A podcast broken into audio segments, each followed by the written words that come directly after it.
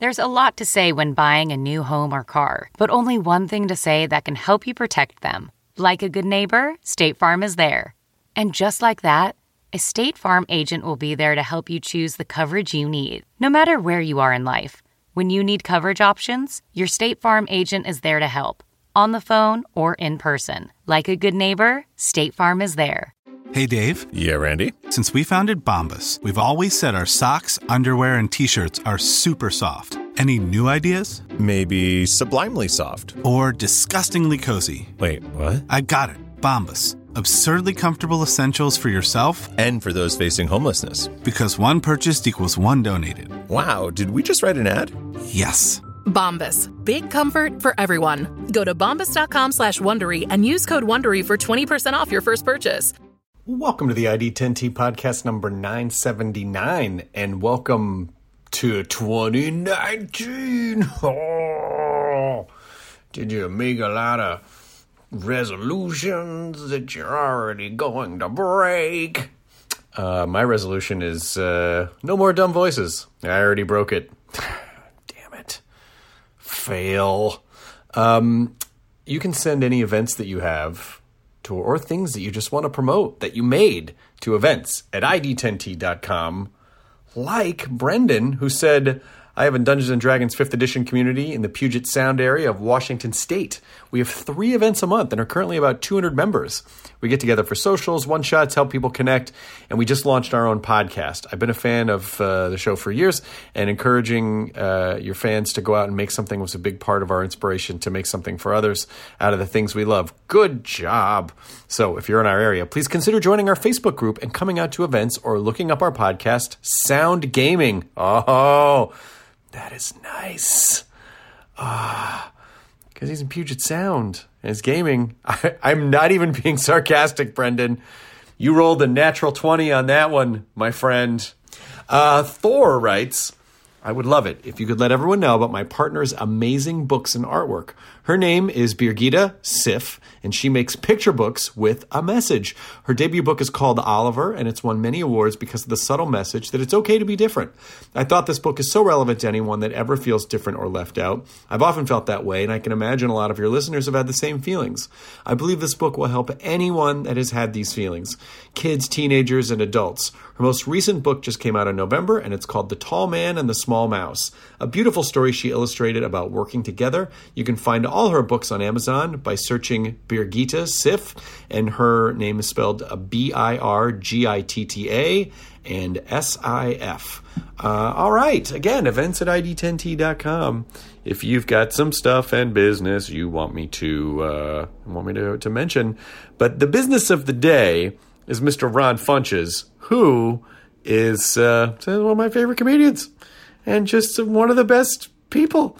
And Ron, Ron is someone I've known for a very long time. I think Ron might have been in the very first when we did that. Uh, when we did that uh, stand-up cluster, the very first stand-up cluster, I think Ron was in that. When was that? 2011 or something.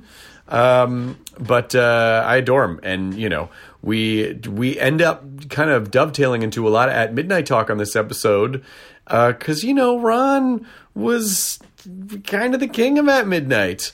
But I realized after the podcast, like I don't know if Ron and I ever sat down and had this in depth of a conversation before, and I'm ashamed of myself and sorry that we hadn't because he's so insightful and so inspiringly and sincerely positive. I, I, honestly, he has a new podcast that you should listen to. Uh, it's called Getting Better. And he's really exploring a lot of the ideas about like how to get better, how to improve, how to be more comfortable with yourself. And uh, I, am just so excited for him, and I'm so proud of all the cool things that he's doing. Um, first and foremost, you should absolutely watch his comedy special Giggle Fit. It is airing on Comedy Central Friday, January 4th at 11 p.m and uh, and go to his tour page on ronfunches.com and definitely see him live if you get the opportunity. But I support all things Ron Funches. He is hilarious and kind, and I guarantee that by the end of this episode, your day will have been made at least a little bit better, if not infinitely more. Um, thanks to the ID10T episode number 979 with Mr. Ronald Funches, who is the owner of all the points. Initiating ID10T protocol.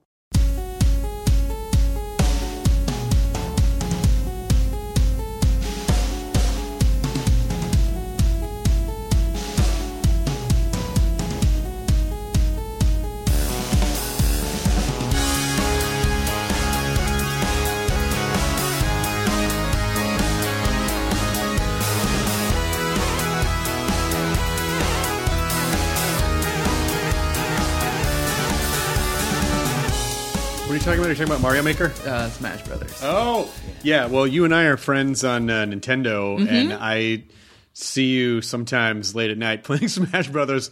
I've been playing Diablo 3. Yeah, you. I mean, it seemed like you were playing Zelda forever. I played Zelda probably, it was somewhere between two and 300 hours. Yeah. And I didn't even play the DLC because I just, at a certain point, I just felt like, all right, I don't know if I could. Do you, you ever have that experience where you play a game so much and then it more comes out and you just feel like, I don't know if I can Yeah. go through. And I loved it. It was one of my favorite games yeah, ever. I wish I had made that decision with Spider Man because I played the DLC and I was like, oh yeah, no, I've had I've had enough. Turns out I'm full. I'm just waiting. There's, you know, I finally have. Uh, I love the Switch so much, but there's still so many games that I just wish, and I know we'll never probably port over to that. Mm. But uh, I wish they would make Bioshock on Switch so I could take it around with me everywhere. Mm. That would be great. I think that it seems possible. It seems. I mean, it, it's not. Well, they just did they, they just did the reissues. Like they just did a remastered version of BioShock, Mm-hmm. and I'll play it on Xbox. That's fine. But uh, you know, the portability is really hard to beat. Oh, especially when you travel so much. you know? Yes. It's one of my best things about have. I, I thought they were. You know, you see a commercial and you're like, okay, sure, this is the best case scenario. And then I bought my Switch and I was like, I am that commercial. I am taking it everywhere. I'm popping it as soon as I get home. I pop it on the TV. It's like it's a great machine. It's basically the platform that I think people wanted from the time there were home video games. Like, oh, I wish I could take, you know, Yeah. uh, especially when they when game systems branched off to mobile and they were like, oh, but this has a limited version of what you can play on the console. That's a limited version of what you can play in, In the, the arcade. arcade, yeah. And now everything's just everything, and uh, so it's a it's a good time. It's a good it's a, it's a good time for our kind. Who, Yeah. who like, who like the video A rare, a rare good time. Let's enjoy. Let's en- let's enjoy this time before our kind dismantles and uh, uh, It gets too cool. I mean, Ninja's already on on um late on late night shows and doing stuff like that. Yep. How are you, by the way? Thank you for asking. I'm. I miss your face. I miss your giggle. I I miss. know. I was just thinking. I was like, oh, I haven't seen you in a long time. It's good to see you. Nice to see of you all. too. Uh, I'm doing very well. Good. I am very busy. I'm getting a surgery tomorrow to um, clean up some skin and stuff from the weight loss. Because as I've been saying, I'm like I'm very healthy, but underneath my shirt, I'm like a lava lamp. Just lean one way or another, things move.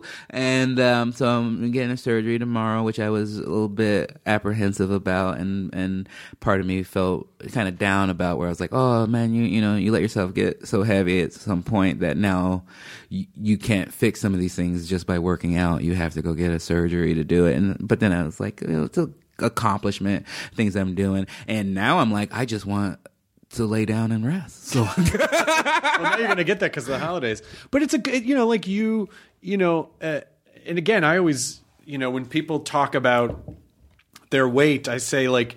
Whatever weight you are, that isn't what defines you. It's like what choices are you making, and if you are you making healthy choices, and are you comfortable with yourself, mm-hmm. and that's the important thing. And and if you're making healthier choices, yes, the surgery is probably a huge pain and it, you know, probably triggers some stuff for you, but just know that it's the result of this accomplishment of you making healthier choices and living a, a better life. Because the world needs Ron Funches on it as long as possible. if you if you could just if you could somehow be a Futurama head in the jar a thousand years from now, that is that's necessary. I think the world needs you, Ron Funches why? because you're because you're a hilarious and b you just make people happy like people love people you, you were the first contestant on at midnight that when right after the show kind of popped, when I would go tour and I would ask people like who do they love on the show, you were the sort of runaway fan favorite on on the show because you just like the second you come on screen, you just make people happy.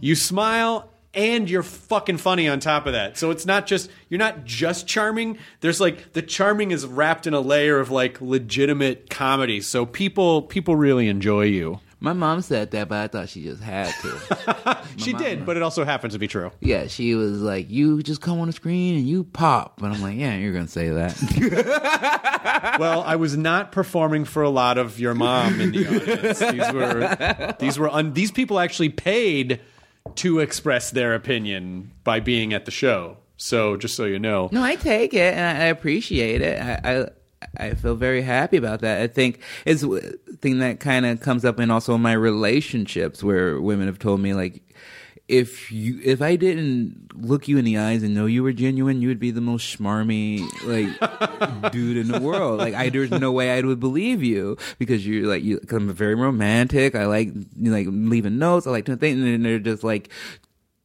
the only way this works is because I can look you in the eyes and you're genuine. I Right. think that's what people like with my comedy. And sometimes um, when people who don't like my comedy, who don't know me, they they they're it's because they think it's an act. Right. know? They think I'm putting on airs or trying to to put on a character, and I'm just like, no, this is this is me. I'm turned up, but this is me. it's know? the purest. If if if someone if science could uh, distill your essence down into a liquid, that would basically be your onstage persona, like the most concentrated funches. Yeah, I mean, That you can really get on the not street. caring about what people think, or, or and just flying. I guess. Yeah. Yeah. What and you started in Chicago, Chicago.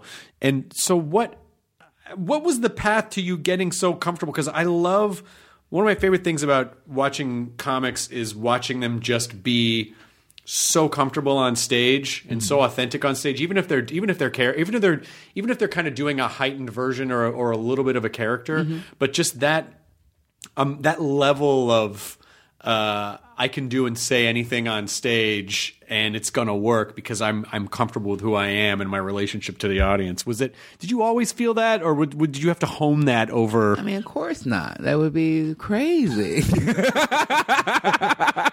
Because that would have been like, I'm really bombing out there, but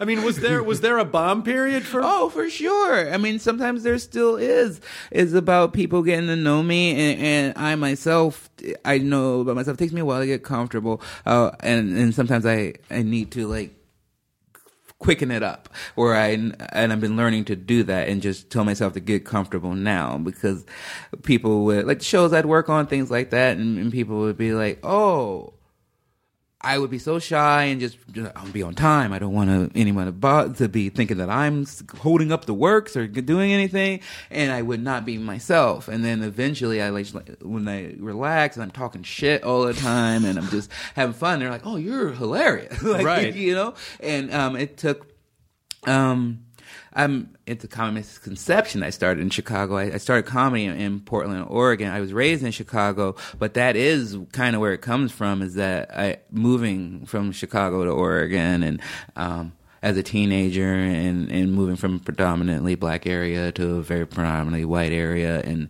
and just seeing that things that were cool in, in Chicago weren't cool in Oregon, and cool- things that are cool in Oregon will get me beat up in Chicago, and and just it really honed. And also, um, my mom was in like a, a bad relationship, and I was moving in with my dad, and a lot of times of just being like, oh. I just have to really be happy with me and who I am because I'm kind of all I got, you know? Like, so I have to really enjoy what I enjoy and just so I'd never been the person who's like, oh, I love wrestling. Oh, oh you don't like? Oh, I don't like it. You know, you know. I'm Yeah. always like, if you don't, oh, fine. I don't care what you like. I care about what I like. You know, and that's what I molded my comedy around was just talking about what I like and talking about what interests me. And it takes sometimes I, I had a time period where I would know I would go and do these sets and I could feel the audience reaction and it would be like the first minute they would hear me and hear my voice and especially when I was larger, uh, they just go, oh. And either two minutes in, they'd go, okay. Or they'd go, mm no, no, hey, no. yeah. But I, you know, I, I often think, and obviously there, there's a lot more nuance than this, and there are a lot more subsets than this. But I think comedians, I think, can kind of be divided into two types, and there is some crossover, but it's there are comics who relate to the audience, and then there are comics that are so much themselves or a character that they are able to get the audience to relate to them. And that's a whole different magic trick. And they're both, I'm not saying one's better than the other, but they're just different. Uh, I, I do think. I do think it's harder to get the audience to relate to you because respectfully people are selfish and they don't want to have to go out they don't want to have to think outside their own mm-hmm. they don't want to have to think outside the bun. And so getting an audience like it's easy to get to easier to get to an audience by saying like here's a bunch of things you already know and like and i'm Yeah. gonna fuck around in that world versus you know having to set up your character and who you are and get the audience to not only accept and like that but then to come along and then laugh at things that don't necessarily involve them directly. So that's a real feat. I mean was that ever a conscious decision on your part or was it just naturally how you evolved? It, it was more naturally and then when i became aware of how it um separated me and, and, and when i would do sets and i you know because you, you all the time i think um iliza shlesinger said this and everybody got really mad when she said like 80% of female comedians talk about the same thing. And i understood why people got mad. It's because she put in the word female. Like if you said 80% of comedians say the same thing i would have been like i totally hardly agree with you.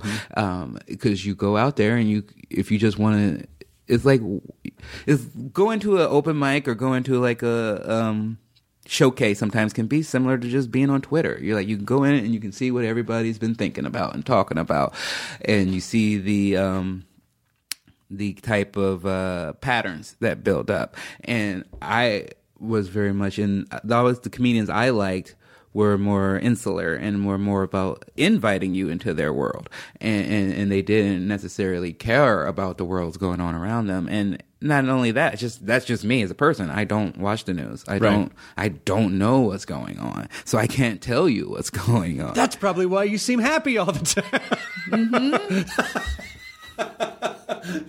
yeah, ignorance is bliss. Well, I mean, you're not you're not basically poisoning yourself with the toxic news cycle that's depressing to look at every day. Yeah, it's a big thing I often think about. Um, I just wish more people would admit that they get off on it. Yeah. That, that that's what their addiction is because they want to be mad. They want to start their day off going, "Oh, what the fuck did he do today?" Right. You know, and I'm giving someone else power over me by me going like the world sucks right now like I don't have control of my personal life and how I um how I can be a positive influence to those around me. Yeah, and I also think that uh, a comedy like comedy is so necessary right now for people escapism and you know and i haven't seen your special yet but i'm because it doesn't come out till january Well, yeah, you could. I mean, mostly everyone has. can you can you will you send it to me it to you, i would love yeah. to see it Please. i would really love to see it sure because uh, i don't know i miss i mean i don't miss the schedule of at midnight but i miss the I miss everything else about it, and uh, but that 11, the election night special we did with you and um, PFT. uh, yeah, with Paul Tompkins and, And uh, Kirkman, right? and I think it was Kirkman, yeah, um, where we were live, live. Um, that was really fun. Yeah. because it it just felt it had an energy that sort of felt like we were performing rather than shooting a television show. Mm-hmm. Because there was like we don't know what's happening. live, live, or- live or die. Sketches like, are changing. Yeah, I remember you guys had your like your your Trump concession sketch, and then, and then they were like, "We're cutting it." yeah, it turns out uh, this one's uh, not gonna. It's going the other way. Oh, we didn't make one for that. we gotta we gotta cobble this together real fast. But uh, I don't know. So so that's that's really one of the things that I miss because I love the thing that I love about comedy is really the kind of community of it and the camaraderie of it and you know watching everyone develop their superpowers and mm-hmm. like get to the next level and the next level and the next level and then watching the world discover what you already knew which is these people are really funny and now mm-hmm. the world knows it and that's really that was always really fun to be a part of. Yeah, I mean, I love. I try not to ever feel like a sense of loss or or feel like, oh, I wish I could go back to those times. I'm- try to be grateful in that moment, and especially when when I'm aware it's a special thing, and and I became aware pretty quickly when yeah, because it, it was filling up my club rooms and mm-hmm. things like that, and I'm just like, wow, this is a big deal, and it was just really fun, and I was good at it, so it was it made me really happy, and it still has like the best television moment that I've been a part of was the fact that I got to be on TV with my mom, and my mom was funny, Yeah. you know, and that made me so happy, and there's nothing, there's nothing to me that can beat that. Oh, that's really sweet to hear because you know I fo- of course I follow you on Instagram, so I see. Did you just was Steve Austin just on your Instagram feed? Yeah. So you're meeting a lot of your heroes, and so it's really sweet to hear you say like your favorite TV moment was with your mom on that Mother's Day show that we did. Yeah, it means a lot to me because my mom is who I get a lot of my humor from, and and to see her go out there and um not only be funny, but also she got to watch the work that goes into it, you know. Yeah. And so she saw that it's like, oh, it's not just him coming up with it on the fly. He's in the room, he's going over this and that, changing this. Yeah. And then when we had to shoot this the for the win sketch, um, my mom was I, I, I would give her ideas, and she would just go. Well, you know what you're doing, so I will do whatever you ask me to do. Yeah. and and to have her give me that type of respect and be like, this is this is your domain, and I'm happy to do whatever you tell me in your domain. It meant a lot to me. Like I said, at the time, I'm like, this makes me very happy now, and then years from now, I'll watch it again and be very sad. But we're not going to focus on that. No. That's for another time. yeah, I mean, it's you know the show. I, I even though Uh, because people would say like, well, do people prepare stuff? And I on on at midnight, and I'd say yeah, they prepare a little bit, but you guys weren't given that much time. Yeah, to it was like you know because we were coming up with stuff in the morning, and then you guys were getting there an hour, hour and a half before the show, and then working on stuff. Then it's like yeah, because you know they're performers, and we want the funniest, best show. But to me, the the thing that really worked for the show is that people would sort of come on. There were a handful of things that people could come in and kind of re- prepare for, but when the show worked in its perfect form, everyone felt comfortable because they knew they had stuff if they needed it. Yeah, and could. there was an incredible amount of riffing on the show that and, and that to me was where it worked the best where it's like the the the stuff that was prepared an hour before and the riffs were like. Toe to toe and everyone was really working in concert. The show really worked the best when everyone knew each other. Yeah, that's- and yeah. the longer we did the show the more comedians got to know each other on the show. And the only time it didn't really work was when the three comedians didn't really know each other and they all played it like it was a real game show and they were all in their own lane and there wasn't camaraderie. But Yeah. at midnight really was a team sport to, in my in my mind. Yeah, to me, um, I love the competition of it, and that was fun. And sometimes I get very competitive, uh, but. The, especially when I was winning a bunch, it became a point where I'm like, I started looking at it more like wrestling, where I was like, oh, it's a, it's better if Marcella beats me. I'm not going to let her beat me, but if she beats me, that's actually better for me. what a great story You know, yeah. And and the more I looked at it like that, and it, it was really fun. And like you said, I never had more fun than when it was like you know someone like me and Paul or Dalia, where I knew them and I could mess with them and play with them and just joke off of their joke. And if, like you said, if I needed to go to my prepared, I could. But there's nothing more fun than coming off something off the cuff and then it killing. you Yeah, know? and and and uh, you know, sometimes you know there were people who needed to do a show to kind of get the vibe of it, and then they'd come back and kill. But then there were other people like you, or like Marcella Arguello was another person who, like right off the bat, was like the first time she ever opened her mouth on the show, she was killing. Yeah. and she crushed every time she well, was that's not necessarily true for me because I did the um I did the test show and I didn't know what it was. well, I that didn't wasn't know your what I the did. test show wasn't your fault. But I lost to Bronger and I was like, never again. I get this now.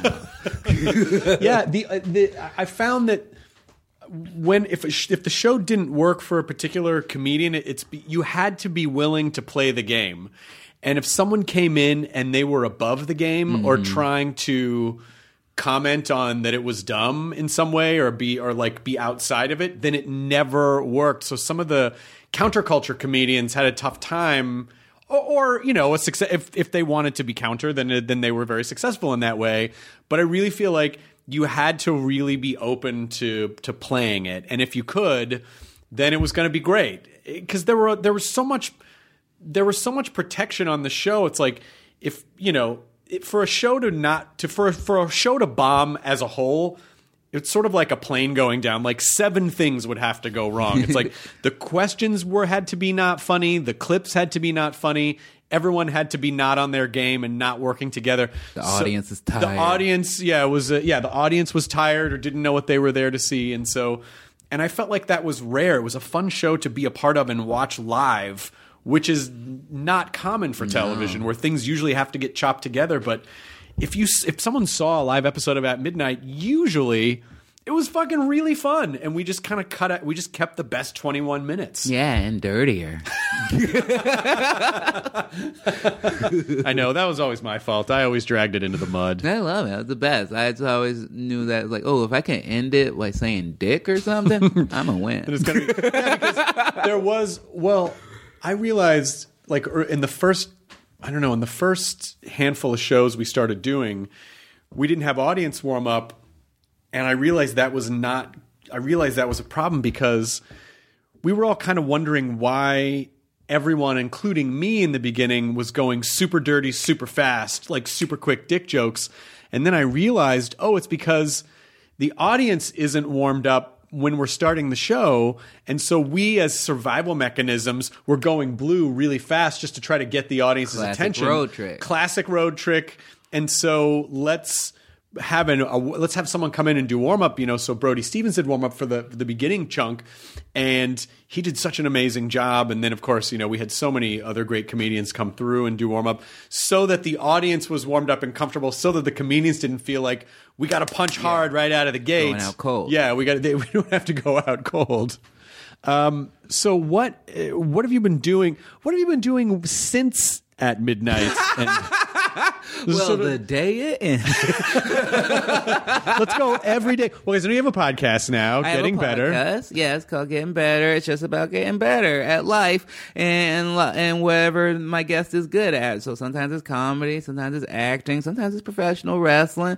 Um, whatever we talk about their journey and how they got to where they are, and it's most mostly like a funny self help thing. But we, we're not preachy or anything. It's just for me, it's a lot of way for me to get to talk to a lot of people I look up to and admire and, and ask them the questions I just want to ask them because I, I feel that um, being mentored and, and, and looking at the people who came before you or just even people who are younger than me who just have really, really good skill sets, I like to learn from them. I like to pick up things from them. And, and the one thing I'm finding is that a lot of people have in common is that they like they set goals. They they write things down. They do these things. And i want to um give that out to people. So like when i was starting out comedy I, w- I would have loved to have heard these things. I think sometimes as a culture we we um we separate we think talent is a thing that is given like as if someone And not just, cultivated. exactly as if someone is just born talented and they're chosen and that's that's something i learned is the farthest from the truth. It's it's a lot of hard work. It's a lot of um i think talent more as like a, a source like a, a river or a body of water that you have to work to get closer to. Mm-hmm. and the more you do that and that, and that can be by doing more sets or it can be in your personal life and and, and, and getting your shit together or stopping drinking or things like that. Or you Hey, hey, now you're in my yard. yeah, just the the growth that it comes, and I know just from um my whole life, from being you know being we're just stoner man child to being a single dad who has raised a kid with autism uh, by myself, and all these things where like they help push me and guide me into a person where I'm at, where I'm at, and I just don't like it when people think like, "Oh, I could never get there," and it's just like, "Oh, if if I could get here, anyone can because there's no reason for me to be there. I'm a community college dropout, you know. I'm uh, had a kid when I was 20 and it was obese, and there's there's no reason that if I can do it that and I don't mean like everyone can be a great comedian, but like whatever your natural talents are, if you work towards those, you you usually are rewarded. Yeah, I mean, you get good at whatever you focus on, and that's positive or negative. And if you if you focus on negative all the time, you get really good at that, and that becomes your world, and that begins to manifest. And obviously, there are things that happen that people can't control. So I'm not saying it's easy for everyone to do, and they, you know, but.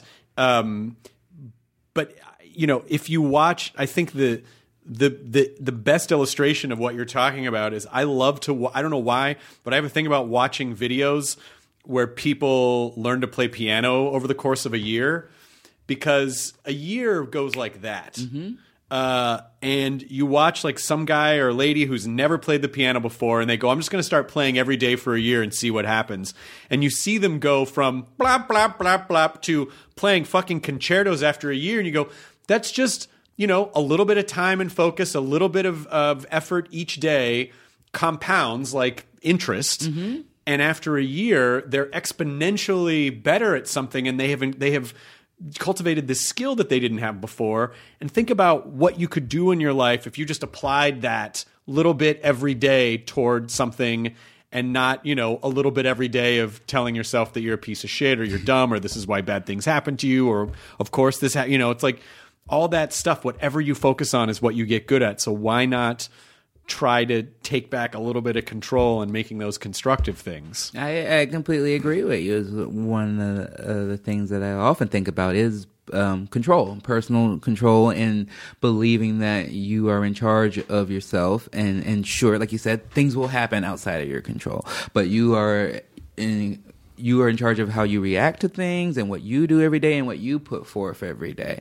And I had I came from a bad mindset and thinking that I would never do anything and it took me having my son and my son being diagnosed and me being like I have to I I have to do something. I have to find a career. I have to be able to um uh, help him financially, maybe for the rest of his life. I don't know. So I had to really change my mindset and stop being about woe is me and why why aren't things being handed to me and just be like I have to go get it. Right. And, and like you said, as you talked about the piano thing and people, it's easier when you're watching the video because you're seeing that year go by in a few minutes. The hardest thing I think is for people to start because you're bad when you start. Yeah. You know? And it sucks to feel bad and it sucks to not be good at something. But, you know, especially for anyone who has ever played a video game, you know, you know, unless you're like a world class gamer, whenever you start something, you got to learn which buttons do what. You got to learn combo moves. You got to learn what the quests are. You got to, but quickly over time, and because it's fun, we don't even think about that process. Yeah. We just do it. We're like, oh, I'll just figure it out. So why couldn't, why not, why don't we not do that with life? Yeah, when it's video games, that's part of the thrill of it. Yeah. Is like, I don't know. I don't know what this is going to be like. I don't know how to control this. So that's fun. So it should be the same in life, you know? And, but oftentimes we get, um, embarrassed. Well, there's no stakes in the video game for Yeah. really. yeah. Uh, And in life, there's, you know, our emotions are at stake, our, you know, our social standing, but that's all invented in our head, I think. It's not, those aren't, we, I think we impose a lot of limits on ourselves as protection, you know, because we don't want to be hurt. We don't want to feel uncomfortable, but you have to feel uncomfortable to get better at something. Yeah, gr- growth is uncomfortable. That's why. That's why they call growing pain. Growing pains. Yeah, exactly. Exactly. don't- You're not like, oh, that was that was delightful. How is your son? How's he doing? He's doing amazing. He is 15 now? He is 15. I have one more year to figure out how to buy his Aston Martin that I promised him when he was eight. I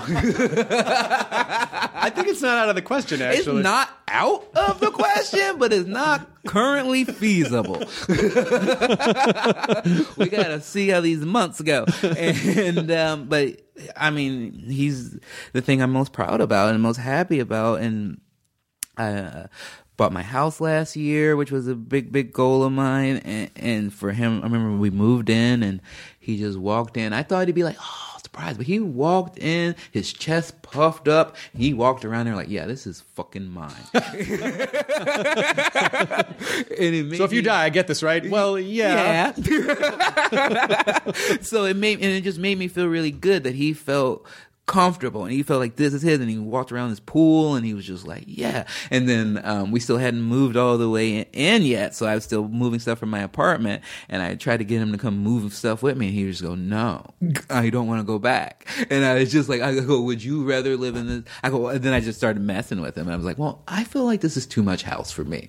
I, want to go live in the apartment. Go, do you want to live in the house by yourself or do you want to come live with by myself Well, let me ask you this, and again, you know, and and I and I hope this uh, I hope this doesn't come off weird to ask you this, but do you do you find that learning to communicate with your son who has autism has made you a better person for the world because it's forced you to slow down and be patient and listen and learn how to communicate and learn how to communicate well? Uh, has have have you has that helped your uh, other skills in the rest of your life? Yeah, that's not a. I mean, that's a great question. It's not a bad question at all. Wonderful question. Oh, okay. Um, yeah, nobody ever asked me that. Um, yeah, absolutely. It's formed my life in, in so many ways, comedically, definitely. Um, one of the earliest things my son taught me, and I think you can see it in my comedy, is like I I you know I tend to ramble on podcasts and stuff and that, but my comedy I, I try to choose my words very carefully and I don't I don't try to waste words. I try to use as few words as possible, and that's the thing that my my son taught me very early. It was because a I couldn't come at him and be like, well, what do you want to do this afternoon? Shall we go do this or shall we go do that? So it was like, you want to go to um, park today? You know, things like that I'd have to say to him. And then, so he really taught me a lot about words being overrated. And Say what you mean. Get to the point. yeah, say what you mean, get to the point. And, and there had been sometimes with me and my son when he was younger where we, we could go the whole day. I could make him dinner. I could communicate with him, hand him things, do things. We could go the whole day and never talk once. And, and, and that was really fun for me and taught me a lot. And, and overall, it has taught me to be kinder and be be more um, mindful. And I think when I was younger, and I think just think as a teen or whatever, I was you know. I would have been quick to like toss around the R word or, or, or I don't know necessarily quick, but I wouldn't have, it wouldn't have offended me. Right. To hear it. And now, now it does. And I, but I also, I don't let that um, I understand that my path is different, Mm-hmm. and that if they had someone who had a disability in their family, they wouldn't talk like that. Right. And so, is my goal then? Part of my goal is to then represent that type of stuff. So a lot of times, if I'm in a club and and people have moved on from saying the R word and more just trying to throw around autistic as as a replacement, and so a lot of times, I'll if I'm on after someone who does that, I'll just, I'll start off and just do my jokes about my son. Oh, And- wow. And I'm like, oh, my son has autism. No, no, that's a real person. Let me tell you about him.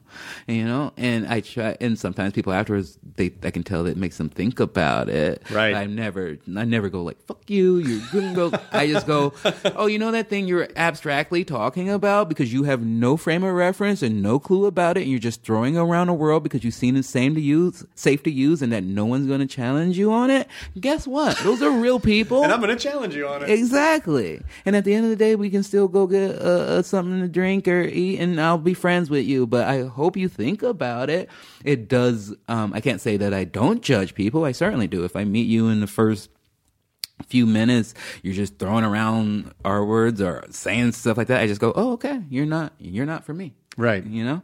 And and um, I just think, yeah, it made me kinder. Made me um thought more thoughtful and I think that's fun in my comedy and I like to use it in my comedy and, and I think that in a world where usually we kind of go for the opposite of that of being more callous, nothing can hurt me, thing like that. I think that helps separate me. Which is funny because the truth of the matter is, I think for most comedians, everything can hurt you. Mm-hmm. And that's why we have this defense mechanism because we're trying to not, because we're sensitive.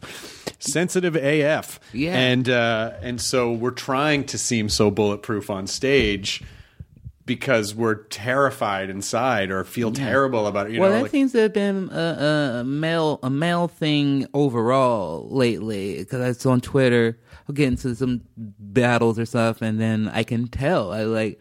You know, because I'm good at talking shit. So like, oh, I hurt your feelings. I knew I just hurt your feelings from the way you responded. And then, and then, all right, I go, oh, I'm sorry, I hurt your feelings. And then Yeah. they go, and then they nine times out of ten, we're right. I don't got no feelings. It's just, it's just like, okay, All right, you don't have okay, you don't feelings. have feelings. Who okay. hurt you, sir? Right, right, right. I mean, you wouldn't be responding to this at all if that were the case. You Yes. just wouldn't be engaged. If that, were, if that were the case. But You can't hurt me. It's like the people who say that are usually, oh, you're already hurt. yeah, you're the most hurt. You're the most cowardly. You're the like you ref, you're shutting down. You got hurt so much. Right, right, you know? right. To me, true strength is allowing yourself to be hurt and then going, "You didn't change me. Right. I'm still, I'm still nice. Yeah. I'm still going to be sweet to people. Fuck you. Yeah, and I also think the uh, the other side I think of true strength is if you can rip into someone and tear them down and you don't. Yeah. If you I feel like not it's not eviscerating people that makes you strong, it's wanting to eviscerate people and not doing it because you know that it's not going to do Yeah. any it's not going to do anything constructive Yeah, and so you restrain. restraint restraint to strength. unless they need it. Sometimes, Sometimes they do. it. Yeah, yeah. Sometimes, sometimes you're at a show. There's one heckler that won't stop, and you you do. You, you kind of gotta. You go, you look, this gotta is what you bit. wanted. This is what you asked for. I'm gonna give you what you asked for. These are the seeds you planted. I'm gonna I'm gonna harvest them. Yeah. I'm gonna harvest the seeds that you planted. You're not gonna like the taste of these plants. Not at all.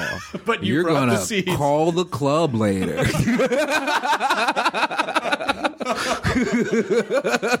Don't complain about shit burgers when you brought turds to the barbecue.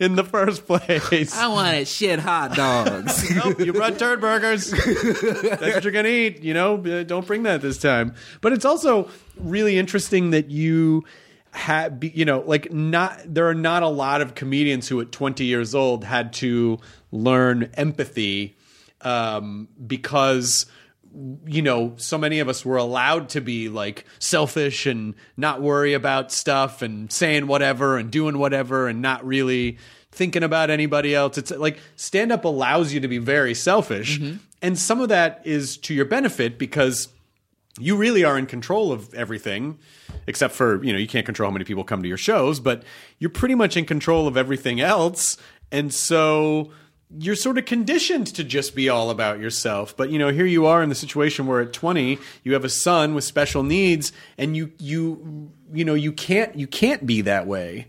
And i think that's um i think that's an incredible gift because it helped mold you into the person that you are now.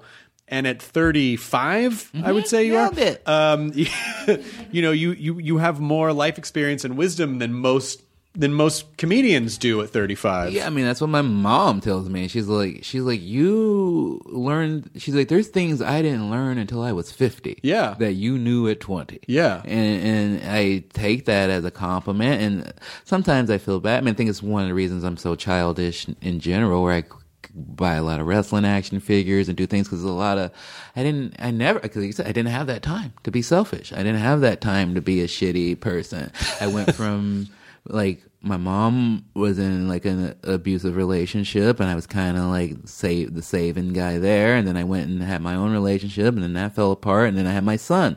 So I was always looking after someone and it took um, until now where my son's 15 and he's kind of doing his own thing most of the time and I'm like, "Oh, I'm kind of like a teenager now. Right. Like, you know, I just do what I want. I go on little trips. I smoke a lot of pot. I work out all the time. I'm just like having a fun high school life right now. Right. And it makes me feel really good because I have learned those things and I am more mature about it.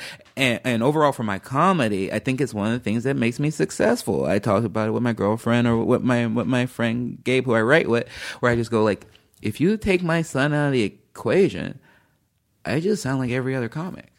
I'm just talking about comic books, video games, butts. I'm just talking about those things. But it's because you mix that with the heart from being a responsible person. If not, I'm just like I'm just some shitty thirty year old man child. Yeah. You know? But because you mix it with the guy who is also raising his child and has been doing that, you know, you know, now I have a nanny, now I have things, but I didn't, you know? I was just there. I I um that's the things I love about my girlfriend now is that one of the first things she met me and she was just she was like, I watch you, I see you, and she's like, "And I just I want to let you know, like, I think because of you smoke so much pot and you and and, and you're a black guy in this society, some people are always like, oh, you're lazy, and like, and you're she's like, you're the hardest working dude I've ever met, like you, because at the time I would you know, I'm I'm working on a t- TV show. I'm doing sets at a comedy store. I'm writing my own show, and all that is normal. And everybody's like, "Oh, cool, all right, whatever. You're done at 2 a.m." It's like, yeah, but I gotta get up at six to get my son bacon and get him on the school bus. Well, that's that's I think what a true artist is is that you don't see the work. You know, like people don't see the work. They just look and they go, "Oh, it's so seamless." It's like, ah, well, then the magic trick is working and the artistry is working because you don't see all the you don't see all the seams, you don't see all the ruffle. You just you just see this, you know, beautiful end result. And also, you know, I mean, what an incredible thing because you you don't complain ever. I've never heard you like complain about any your responsibilities or anything you have to do or your life in any negative way.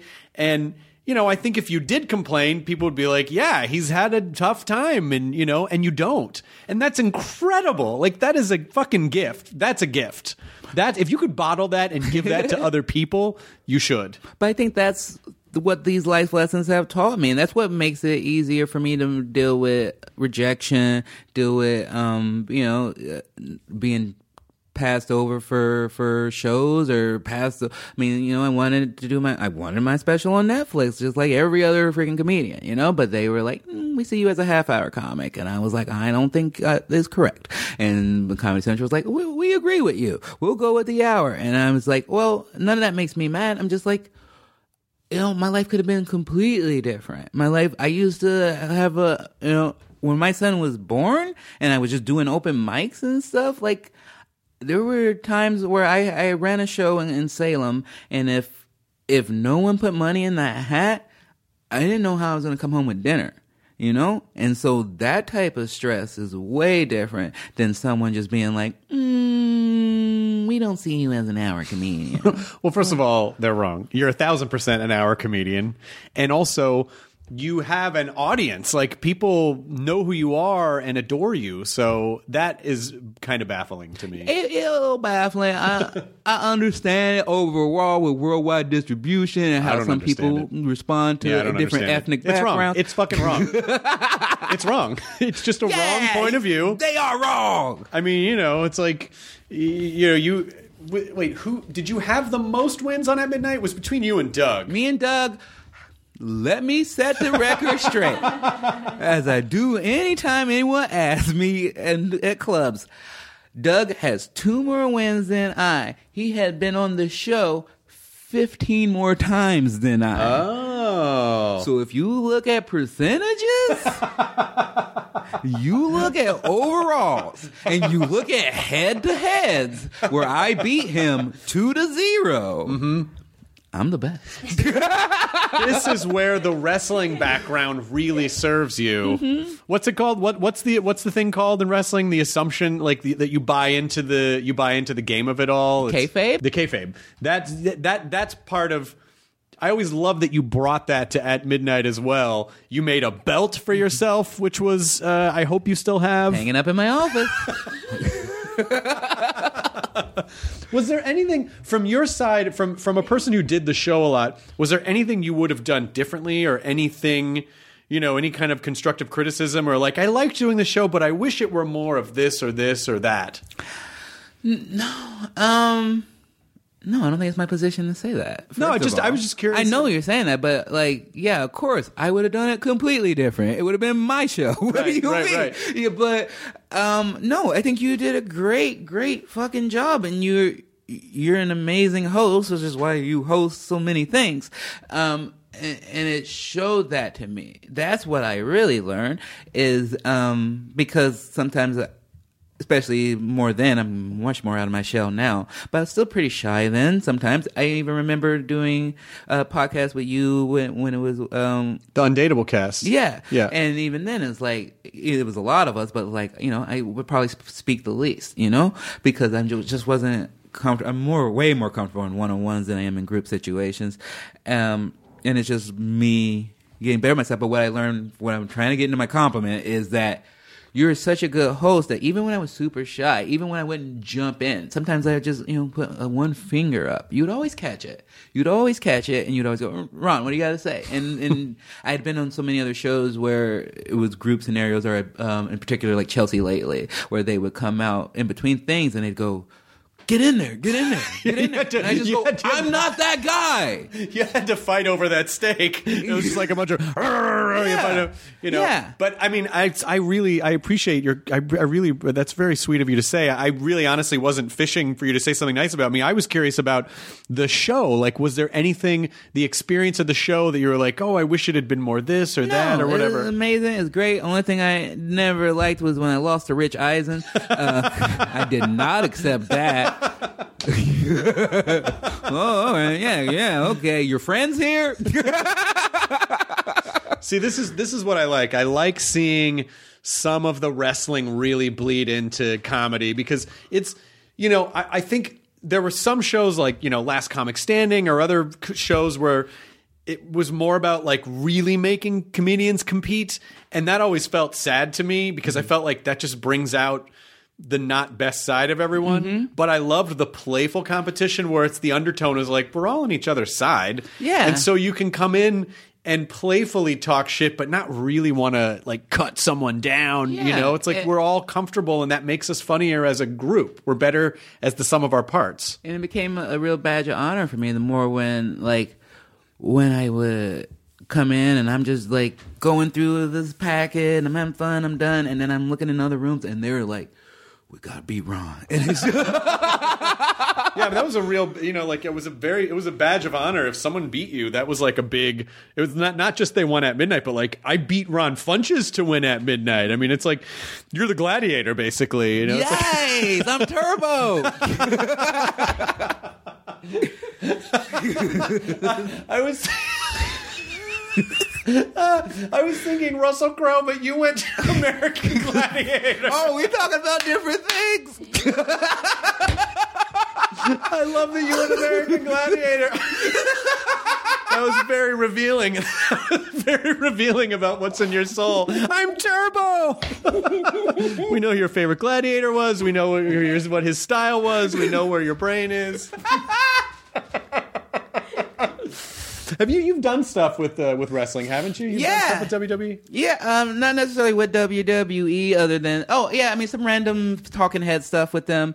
Uh, I was training to be a wrestler in the beginning of the year. I went to to a school in LA called Santino Brothers, which I recommend if you want to be a pro wrestler. Um, they're really really good. And, and I did that for a few months. I found out um, that I'm not good at it. I really found not good at it. There were a lot of things, and they were. I remember going to a class, and they were like, uh, "If you wanted to come help us set up the ring, that would be great." Um, just in general, this is a big sacrifice, guys. If you really want to do this, you're gonna have to sacrifice a lot of things. You might want to get a part time job instead of a, a full forty hour week job if this is what you really want to do. And I was like, "Oh," they're like, "You gotta make a lot of sacrifices," and I was like, "Fuck, I already did that." I already did this with one career. Yeah, I don't want to do this again. That Yeah. was going well. So it's like, oh, I can either uh, go set up the ring in, in, in the middle of Los Angeles, downtown somewhere, or I can go on a private jet with Conan. See ya. Yeah.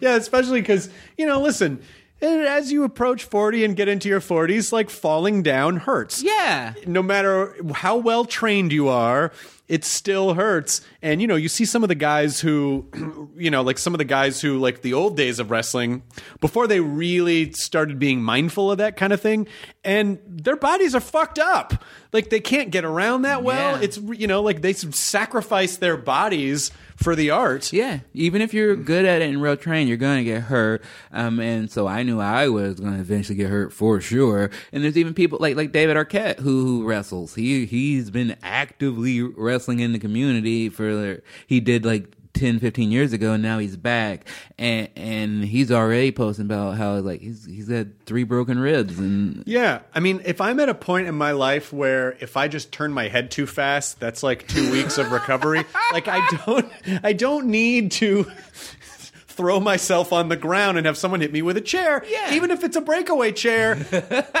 I'm the breakaway chair now. Like I don't, need, I don't need to be hit with furniture to prove anything. Yeah, that's what I really learned. I was like, oh, I'm happy to watch, and and, and if you want me to commentate, I'll do that. But yeah, I, but it was something because my whole life since I was five. Uh, if you were like, what do you want to be? It was either a, a comedian or a pro wrestler. So I was like, oh, I'm good at comedy. Let me see if I'm good at this. No. Yeah, I mean, I think life is speaking volumes right now that comedy is working out. It's not like you need a fallback career of wrestling to rescue you from comedy not going well. I mean, it is going very well. It's going pretty well. How much do you tour? Um, I tour a fair amount. I'm touring a little bit less now because I'm getting more acting, and uh, I booked a movie, so I'm excited. What, what, what, what movie are you doing? Can you say? It's, I don't. I'm sure. Who knows? it's currently called Jexi, and um, it stars um, Adam Devine and Michael Pena. So, Fantastic. yeah, I mean, I'm in there, so I'm excited about that. And, and um, so, but other than that, usually I'm on the road. Um, two two to three weekends of the month. Yeah. Oh wow, that's that's good. That's a good amount, but it still keeps it still gets you home. Yeah. I wouldn't want to be a forty-five week a year comedian. No, no, I did like doing the more of the um one night or I definitely, I mean, I want to play. I did my first small theater tour um, last year to prepare for the special, and I really like that. I like I like doing one show or two shows and then moving into a different city. Right. I don't. I mean, clubs clubs are great. I think clubs are a great way to when you want to do six sets in a week and Yep. do six hours and really sharpen things up. You always got to go do clubs, but um, I, I just managing theaters are just fun. I want to do them. once you get the set to a certain place where it's presentational enough, then it's great. The the, the theaters are great, but they're not. Theaters are not a fun place to find your material. Yeah, no, uh, just- yeah, seems rude. It, well, not only that, but it's just it's it's just a different experience. Like the club experience is a little dirty. It's it's grittier and it's more like you're in the audience Mm-hmm. and you can fuck around with them. And it's more of like a, oh, we're all kind of involved in this like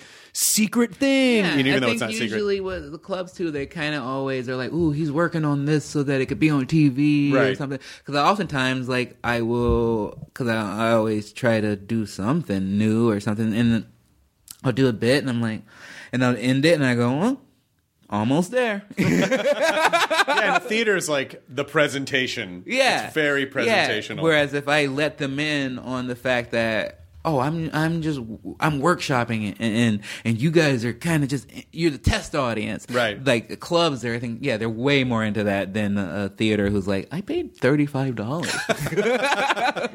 and you're just riffing. You're working this out Mm-hmm. now. Why did I need to see this? Like, I've seen some bad theater shows though. well, it's a different rhythm too because you in a theater you have to go a little bit slower because Yeah. there's more space. Yeah. and it takes a half a second longer for the sound to hit the back of the room. Yeah, but I'm built for that. Yeah. that's what really works for me. So that's what I found from doing the Conan tour. I was like, oh, because um, I was talking to like Laurie Kilmartin and, and Moses a bit, and they were like, oh, do you have to move around more? And I'm like, actually, I move around less. I kind of plant myself a little bit more. I still pace a little bit. Still try to, you know, go to this side of the theater, that side of the theater on occasion. But for the most part, I learned it from when I toured with Aziz because I tried to do it the other way then. I was like, oh, I'm going all over the place. But it really just changed who I was. Mm-hmm. And I to me, that again, like you said, bringing someone into you, when I can do that to like 2,000, 3,000 people, I'm like, fuck, I'm getting good. Yeah. Because they're all quiet right now. And you were you were touring with Conan. Was Flula on that tour Yeah. as well? Yeah. Mm-hmm. What a fucking great lineup. Yeah, I like that guy. He's What what is Conan's stand up? Like, is he doing stand up or is he telling stories or what's he do? a mix. It's a mix of both. He comes out and does like 25 minutes up top and then then does like a Q&A afterwards. But it was really fun cuz sometimes, you know, his 25 would turn into like a 40 and you're just like, "Wow, he's out there doing doing stand-ups." And and you know, and it's a lot of stories about like, you know, he has some stories about Arnold Schwarzenegger and stuff like that. So it's not like things where you're like He's not telling us like I went to the laundromat, you know, right, you right, know. right. But it's true to his life, and um, the most amazing stuff to me is the Q and A's because I he could turn like a question that he got into this riff that would be better than most people's polished bets, and I was just like, wow, like your a your intelligence and, and, and your your creativity shows, but your experience and, and the amount of time you spent talking to people and on stage, it re- really shows, and it, it um was really inspiring. I would love to see him do that live because I know. I mean, I, I I know what it feels like to do a daily show, but I don't know what it feels like to do the type of show that he did for almost thirty years. But it, you know, you are also a little bit at the mercy of um, when you're doing the talk. If he's doing the talk show, uh, especially when he moved the show to L.A there was like a mile in between the the, the seats and the audience, and I, I found sometimes that it was that the audience was kind of losing some stuff because they were so far away, and he's so masterful at grabbing a bit like. Mm-hmm. re- repackaging it and throwing it back and like he's so good at the game of that but i would love to see him just directly interacting with an audience because he's so funny and so fast Yeah, it was fun just watching him directly interact with like drivers or people like that, where you're like, oh, he's just interviewing this driver now. Like he he uses his skill set wherever he goes it put, to put people at ease and make them feel happier to be around. You can really tell that that's important to him that he likes people to be happy around him, and, and like just, just kind of piggyback on what you said that's what I loved about being on his show and, and being a guest on his show is that if he won't let you bomb, if you're not doing well, he will pick up his funny and, and carry you. Mm-hmm. But if you are doing well, he is confident enough and, and nice enough to just sit back and let you carry it. Well, also that takes a tremendous amount of work off his plate. He probably loved when someone, you know, would come on and start killing because he didn't necessarily have to do as much heavy lifting. Yeah. And you know that job of ha- not knowing each day like how much heavy lifting am i going to have to do? How much tap dancing am i going to have to do? How much riffing am i going to have to do? You know and so when i i think the the hosts love when comedians come on because it just it's a little bit of a break and also fun and they get to connect with like-minded performers. Yeah, if if they are like minded, but you know, I've been on a few talk shows where it's, it's as if they're like, "Hey, don't out funny me." really On occasion, Oh wow. I never like I'm such a comedy fan, like I don't have an ego about that stuff. I always especially with that midnight, I always felt like I don't care who has the funniest joke as long as the funniest joke gets out there, whether it's Yeah, you I say it or someone else says it Yeah. or, you know, or uh, who whoever or if Natasha Leggero, like I don't care who says it. It just needs to be it just needs to come out somewhere. yeah, and uh, yeah, 'cause that's smart because at the end of the day, they're gonna go. It's your show. Yeah, that's true. I guess that's true. yeah, I made this happen, you know. And to me, that's that's what being confident is, wanting other people to succeed, and I love that. Um, and obviously, I won't name names, but like just thing where you see, you're like, oh, like to me, it just comes from a lack of confidence and a lack of uh, belief in your own skill set. That you're like, oh, I'd rather. I'd rather you be less funny so that I can just people think I'm great. But the collaboration is so great because, you know, comedy voices are chemistry, and you can be funny in one way on your own, and another comic can be funny in another way on their own. But then when you come together, you form this whole new thing, mm-hmm. this new comedy entity, and then you start mixing a couple different people in there, and then it's like. it's just this orchestra of something that's totally unique that's made up of each of you but but its own thing Yeah. because you're all like you know Those you're all working together to make it better That's like my and my favorite types of movies when you go back and watch. Like I love one of my favorite um, movies when it, even when it first came out. One of my my favorite movies was Hot Rod, Mm-hmm. and then when you go back now and you're like. Fuck!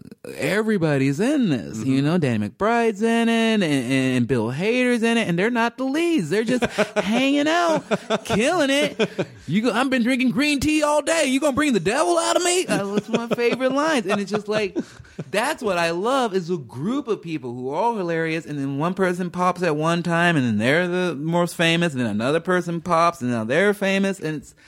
Uh, but it's just all community and friendship. That's, I mean, that's what I love about comedy and, and love about getting uh, older in comedy is that I'm able to see my friends really elevate and real and, stick together and, and go from like I met Emily Heller like years years years ago just being a, working at rooftop comedy and she was just eating a banana in the most unsexy way I've ever seen like she's eating it sideways. And then now years years years later and she's like one of the most sought after writers in hollywood and she's writing for barry and getting nominated for all these awards and, and that's just like one example of uh, tons of friends I have who are doing that. And then I love now meeting these 25, 26 year olds who like Taylor Tomlinson or, or whatever and then being like, fuck, you, you are amazing. I better, I better get to these theaters because I don't want to be hanging out with you. Yeah, yeah, yeah, yeah. And it's funny, and you're right. Emily Heller's hel- absolutely hilarious, and that's the other thing that I loved about doing the show was getting to see so many different. Because I don't really go to a lot of local shows anymore. Mainly, I mean, I hate to say out of laziness because it's like, oh my god, I got to get in the car and go I would never leave this house. And then gotta go drive and you know go just to get up and do like 12 minutes and then get back in the car and drive home it's like two hours Yeah. because i'm gonna tour anyway so Yeah. I'll, I'll get to where it's not like i'm not gonna get the stage time and but what i really miss is being able to see funny people or discover new funny people or you know see people like marcella or emily or uh, uh, or you know just or if or if or if uh, Bart Coleman booked a comic that I didn't know and I got to be surprised, I'm like, oh my god, where's this person? How did I not know? You know, like that. Yeah. Just as a comedy lover, that's what I I really really really miss all that. Yeah, and I don't thing- know how to recreate that. well, you can go outside. no, far too comfortable now. well, that's the thing about comedy is that it's like. It's not that it's necessarily a young person's game, but it's a hungry person's game. Absolutely. You need to be you need to be hungry to do it all the time. And I'm just hungry enough to do it, you know, but not st- but not like not like super hungry where I'm like I got to do it every night or I'm going to fucking die. Like Yeah. You know, it's like no, I'll do it when I But I love it. that balance. You shouldn't have that. That's one of the things I I there's a desperation to that, and I've been in that case because it was really like, oh, if I don't get good at this, my son won't eat. But as far to me, that's you have to have a balance in your life. Um, there had been this thing where I heard about a comic who had written on their walls like. Comedy is all there is. There is nothing else. And then the, the the young comics who were telling me the story were like, "That's so cool. That's hardcore. That guy's the best." And I was just like, "That guy's a fucking psychopath. It's not healthy. That's not healthy. Replace the word comedy with anything else. Yeah, exactly. And tell me if you think that's healthy. Yeah, yeah, yeah. Yeah, that's compulsive. Yeah. Yeah, and that's dangerous, especially because, you know, if that's all you have, you can't, again, going back to what you said earlier, you can't control what happens in life. If for some reason that gets compromised in some way or comedy like isn't there, you know, it's like we have to remember that we are not defined by our careers or by by that path, you know, we're defined by you know, like who who we are and who who the people who are closest to us and what we contribute to the world, but not like you know, like that's just that's scary. But I think that's a young person's thing. And then when you start to get a little older and a little wiser, and then you know you start understanding balance a little bit more.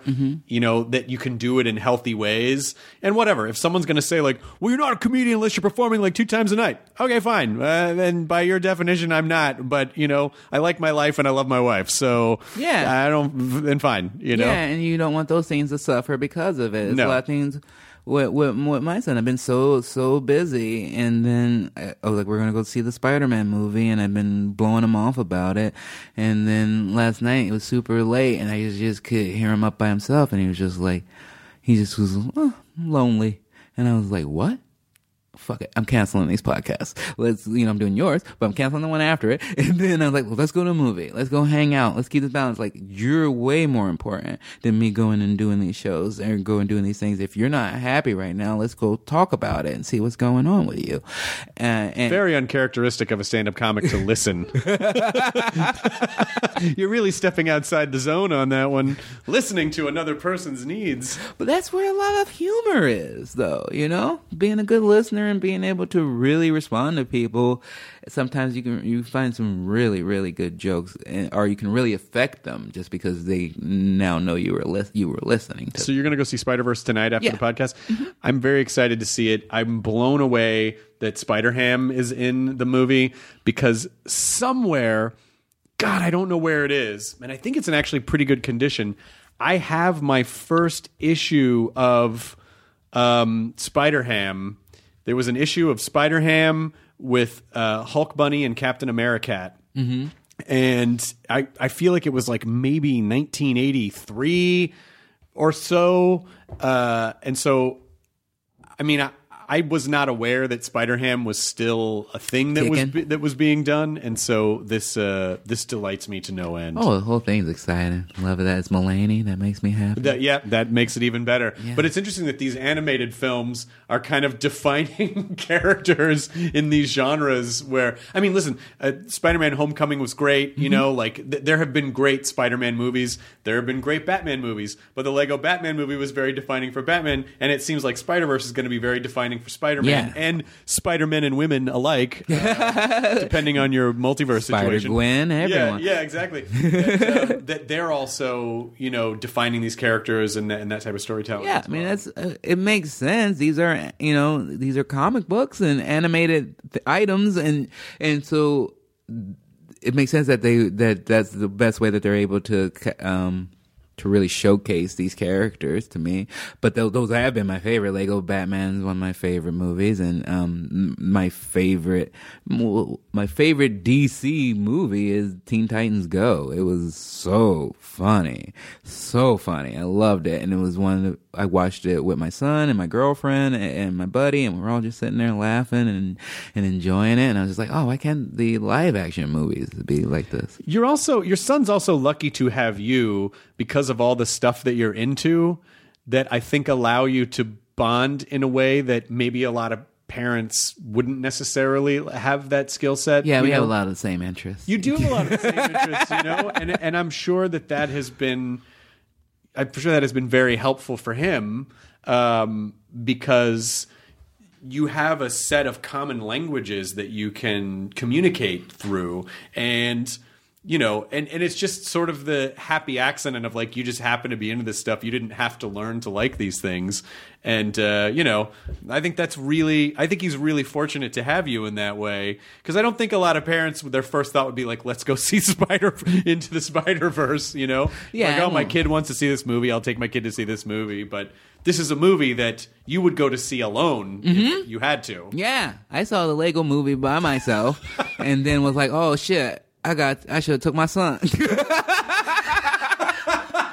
I was like, "Where are all these kids here?"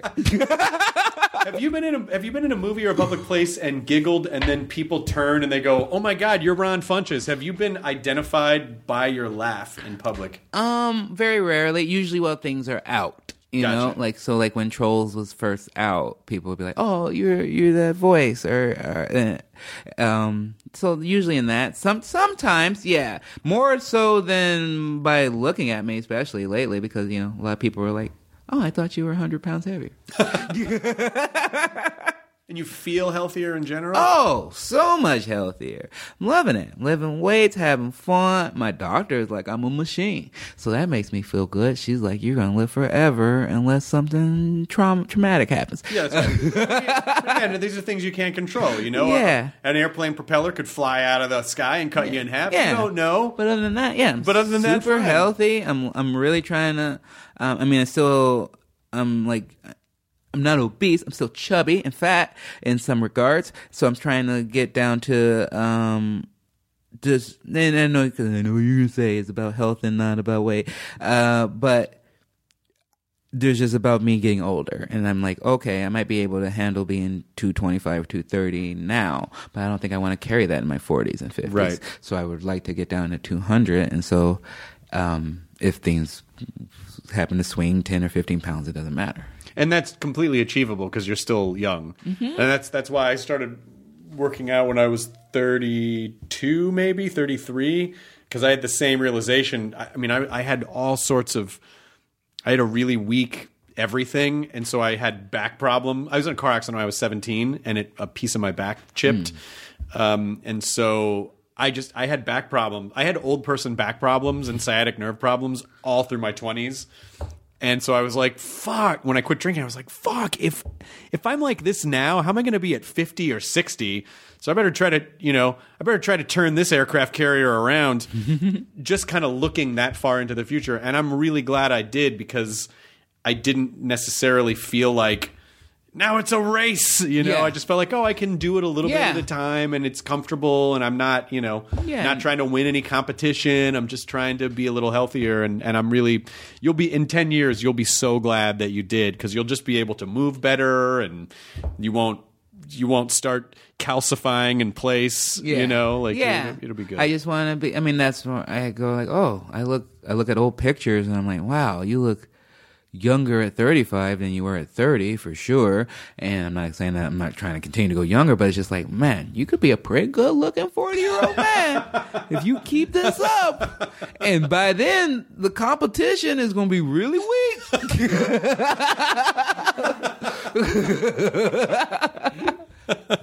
Yeah, and then when you get to 45 and then 50, like if you can just kind of stay in the game even a little bit, it's a lot of the pack falls off by that point. You know? It's like, all you got to do, just like anything else. If you can just stay in the game a little bit, it's going to be good for you. Yeah, I mean that's the name of our whole careers, right? Of you gotta be in it to win it, and, that's what I really love right now. Because I remember people talking about, oh, it used to be like at the comedy store, everybody's hanging out, and the next you know somebody's on on Letterman or or Carson, and their life changes. But it's not like that anymore. I'm like, how do you mean it's not like that anymore? I see it every week. I remember a couple years ago hanging around with Leslie Jones, and her just being like.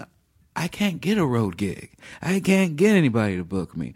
I, you know, I'm fucking struggling. And then Saturday Night Live, movies, everything's going on. And it's just like, that's happening like month after month, whether it's like Leslie Jones or, or, or someone like Tiffany Haddish or, or, or someone like Dalia, where they're just popping off, and it's just like it's a magical time to be in comedy, and I love that I, I'm in it at this time because I'm getting to watch really good people of all different types of backgrounds and all different types of styles. That's why I, I really like is um, just that there's a lot. I mean, some some people doing the same things, but for the most part.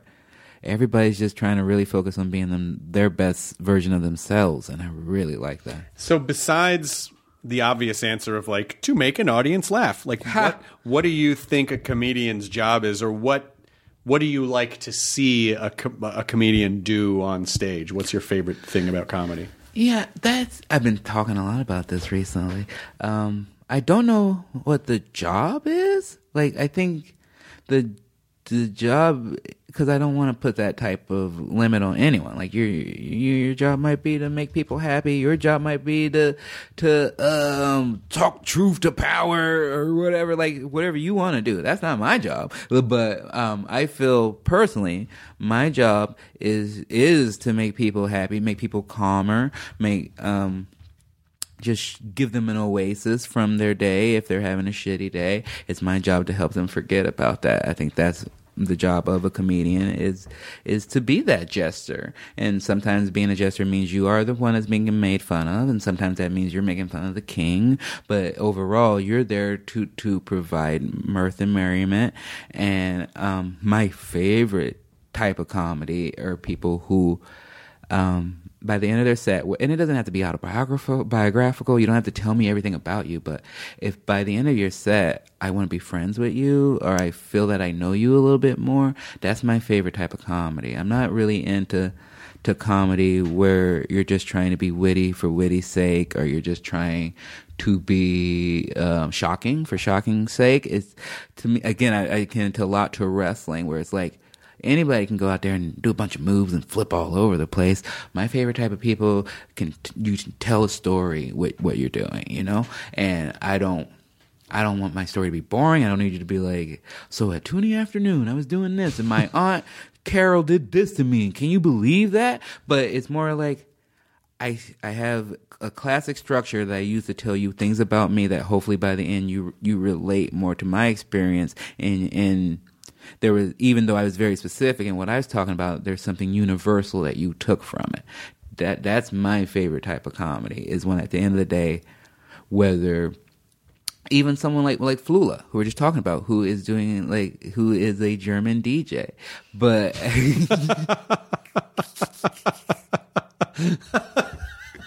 I almost broke kayfabe. Uh, who is a German DJ, but you still learn a lot about him. I love one of my favorite things was Flula on at midnight. I didn't mean to talk about that show so much, but it just it's like I haven't thought about it in a while. He used to get so mad when he wouldn't get eliminated. so happy. I'd be like, I'd eliminate someone else, and he'd be like, "No, you have to eliminate me." Like, he never.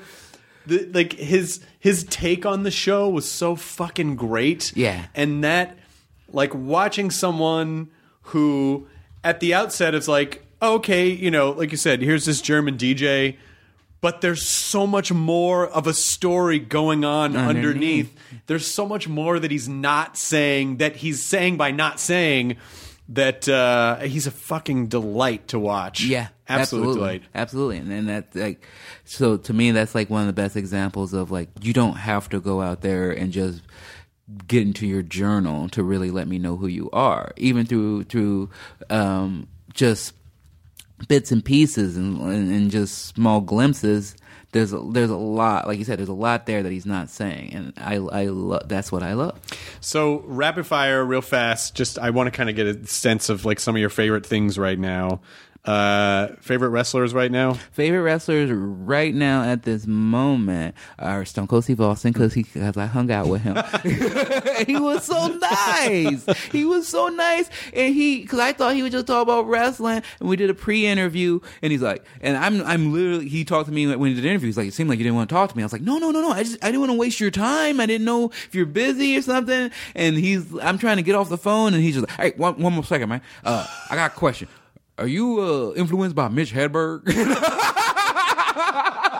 I was like, Stone Cold Steve Austin? Well, yeah, I mean, you know, like that's that's the same thing when um, the first time CM Punk was on Talking Dead, like years ago. I'm like, a wrestler? Are you sure? Is there going to be? And they go, yeah, yeah, yeah. He's really cool. And he comes on, and it turns out he's one of the fucking nerdiest. Like, has a flux capacitor in his living room kind of mm-hmm. guys. Like, oh, okay, I get. You know, I- Big here I was. I was totally buying into the that part of the kayfabe where it was like they're all these like musclehead guys. No, no, no. A lot of them are just like nerds in mm-hmm. giant bodies. Yeah, and then my other favorite who's actively wrestling right now is his name's Matt Riddle. I love him. He's the best. Um, he just got signed to NXT and he he used to wrestle out here in LA at PWG and a lot of things and he was really fun because he would just hang out in front of the venue and smoke bowls with whoever would want to smoke bowls with him and then go wrestle. I took my friend. I took my friend Gabe with me to go, and we're just smoking bowls with Matt and, and some other uh, his friends, and then we're watching the show, and then everybody. Matt's whole thing is that he's a bro, and so everybody just bro, bro, bro, and my friend looks at me. And he's like, "What the fuck is this? What are they doing, bro?" And then he sees Matt come out, and he goes, "I smoked weed with that, bro, bro."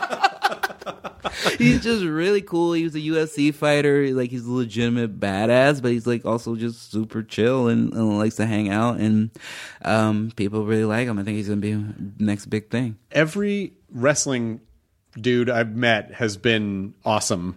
Uh, uh, Punk, John Cena, um, Dolph Ziggler, like like so everyone. They all seem to be just super nice people Yeah. who seem to be appreciative of what they get to do and actually really care about what they do and understand.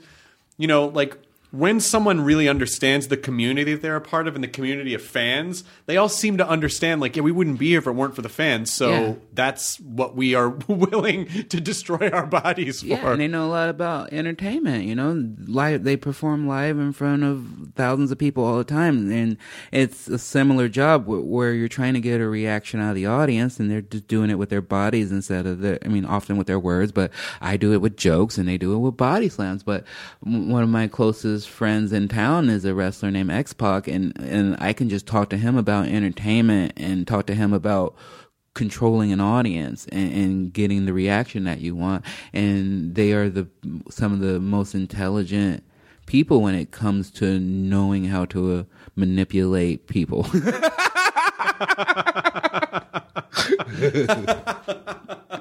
Well, you also seem to display more obscure wrestling knowledge than anyone I've ever met. That stuff would we'd show videos on on the show and you are you would already know from the first frame like oh this is what this video is this is what it's from and this is what's going to happen in the video yeah i love it when it was the guess what happened next I'm like i will tell you exactly what happened i do not have to guess that's kenny omega and he is gonna body slam that girl what was the one? I just saw one recently. I, I texted it to Joe Manganiello, and he immediately knew what it was. But it was this video of, of Randy Savage pulling creamers out of thin air mm. during the interview. cream of the crop Yeah. yeah the cream rises to the top Yeah. but they're fucking. You know, he just saw them backstage and was like, "Oh, I got an idea." But there's like it. There, the, the thing that's so amazing about the video is that it's so incidental. It's not even. It, it's like he's not making it the focus of the thing. It's just a by the way. He's doing this sleight of hand and producing creamer after creamer creamer. It's the most fucking ridiculous thing I've ever ever seen on film before. I love it. I mean, most Macho Man things are very ridiculous. When I was doing my Get High Watch Wrestling show, which was like Mystery Science Theater with wrestling with with, with X Pac, um, that's what we we knew. Like, oh, if we have a bad clip, we just just follow it up with a Macho Man clip, and that will that will kill because he. He's fucking amazing, just a great personality, and really funny to watch him do just about anything. Okay, so that uh, two more things. Uh, video games. Favorite video games right now. Favorite video games right now. Um, I was gonna I was gonna say Red Dead, but I want to say something that not everyone would say. Say, Okay, that's not me. Yay! um, I've been playing a lot of Tetris Effect, which I really, really, really like. It's a great game to get stoned and play because it's. I don't know if you've ever played Lumines before. No. Uh, it's a, it's a music-based puzzle game that would use the music beat to clear. It's you know normal four type of columns type of puzzle game. Yeah. But the musical track would clear them, and they kind of mix that with Tetris now, where you have like a regular. Regular old school Tetris, but there's all these visuals and music and everything's falling to the beat, and you can play it in VR. It's really really fun. Um, they took like, if you didn't, te- it's like Tetris but better. Okay, all right. So that and then uh, movies, televisions, like what? What? I'm just trying to get all your pop culture likes at the moment. I don't watch many movies. I've been talking about that with my girlfriend lately. It's like she she'll name an actor, and I'm like, I don't know who that is. I have no idea. Like I don't in any frame of reference unless they're a comedic actor. I don't have a frame of reference for it.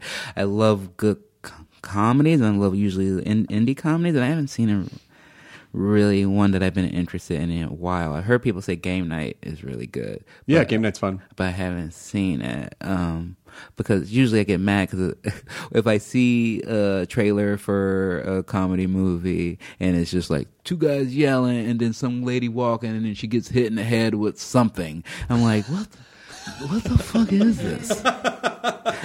That's my impersonation of every comedy movie trailer that I've seen in the last three years. Is some lady going, huh? Boing! And you're like, why is that funny? And then two guys yelling at each other. Yeah, it's like that's not funny. Um, so I think the last movie that I really, really liked was Teen Titans Go. That was the last thing Okay. I liked. I thought it was very well written, really funny, great lines.